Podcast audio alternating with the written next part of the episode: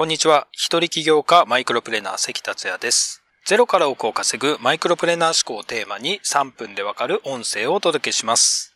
いつも聞いてくださりありがとうございます。今日もニコタマで収録しています。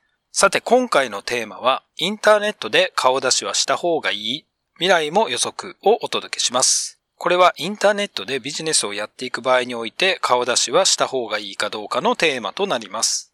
少し内容が濃くなりますので2回に分けてお届けします。最初に結論を言うと、副業禁止で会社にバレるとまずい場合は除いて顔出しはした方がいいです。理由は2つです。1つ目は信用されるから。2つ目は時代背景からです。1つずつ解説します。まず1番目の信用される。例えば顔を隠している一般人が商品の紹介をしているのと顔を出して紹介している一般人とではどちらが信用できそうでしょうか第三者の目線で考えればすぐ答えが出ると思いますが、顔出しをしている人の方が信用できますよね。なお、顔出しをしている人がイケメンや美女じゃないといけないかというとそんなことはありません。ジャンルによっては多少影響がありますが、それでも顔出しをしてない場合としてる場合とでは、してる場合の方が信用されます。そして信用されるということは稼げることにつながります。よってインターネットを使ったビジネスでは顔出しをした方がいいとなります。でもこの理由の解説だけですと、顔出ししてない人も稼げてますよね、という意見も出てくるかと思います。確かに顔出ししてない人も稼げてますが、次の理由の時代背景からそうとは言えなくなります。それについて説明します。これはかなり重要なのでしっかり聞いてもらいたいと思います。10年前と今とではネットの世界で大きく変わったことが3つあります。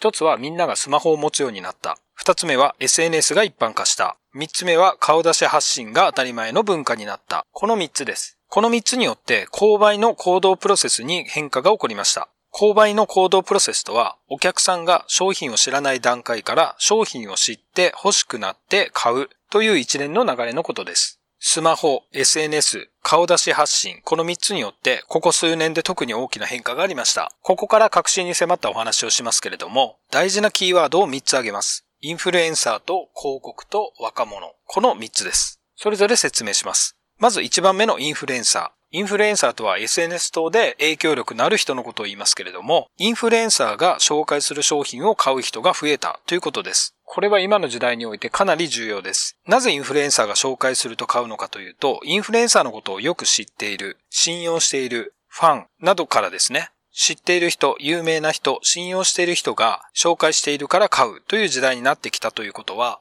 例えば、検索してヒットしたブログに顔が出てなかったらどうでしょうか以前までは検索したブログの記事を読んで買ってた人も、これからは信用しなくなる可能性が高まるということになります。では残りの2つのキーワード、広告と若者についてですが、この話は次回お届けしますので楽しみにお待ちください。それでは今回は以上です。最後までお聴きいただきありがとうございました。この音声を気に入っていただけましたら、シェアなどしていただけると嬉しいです。それではまた明日。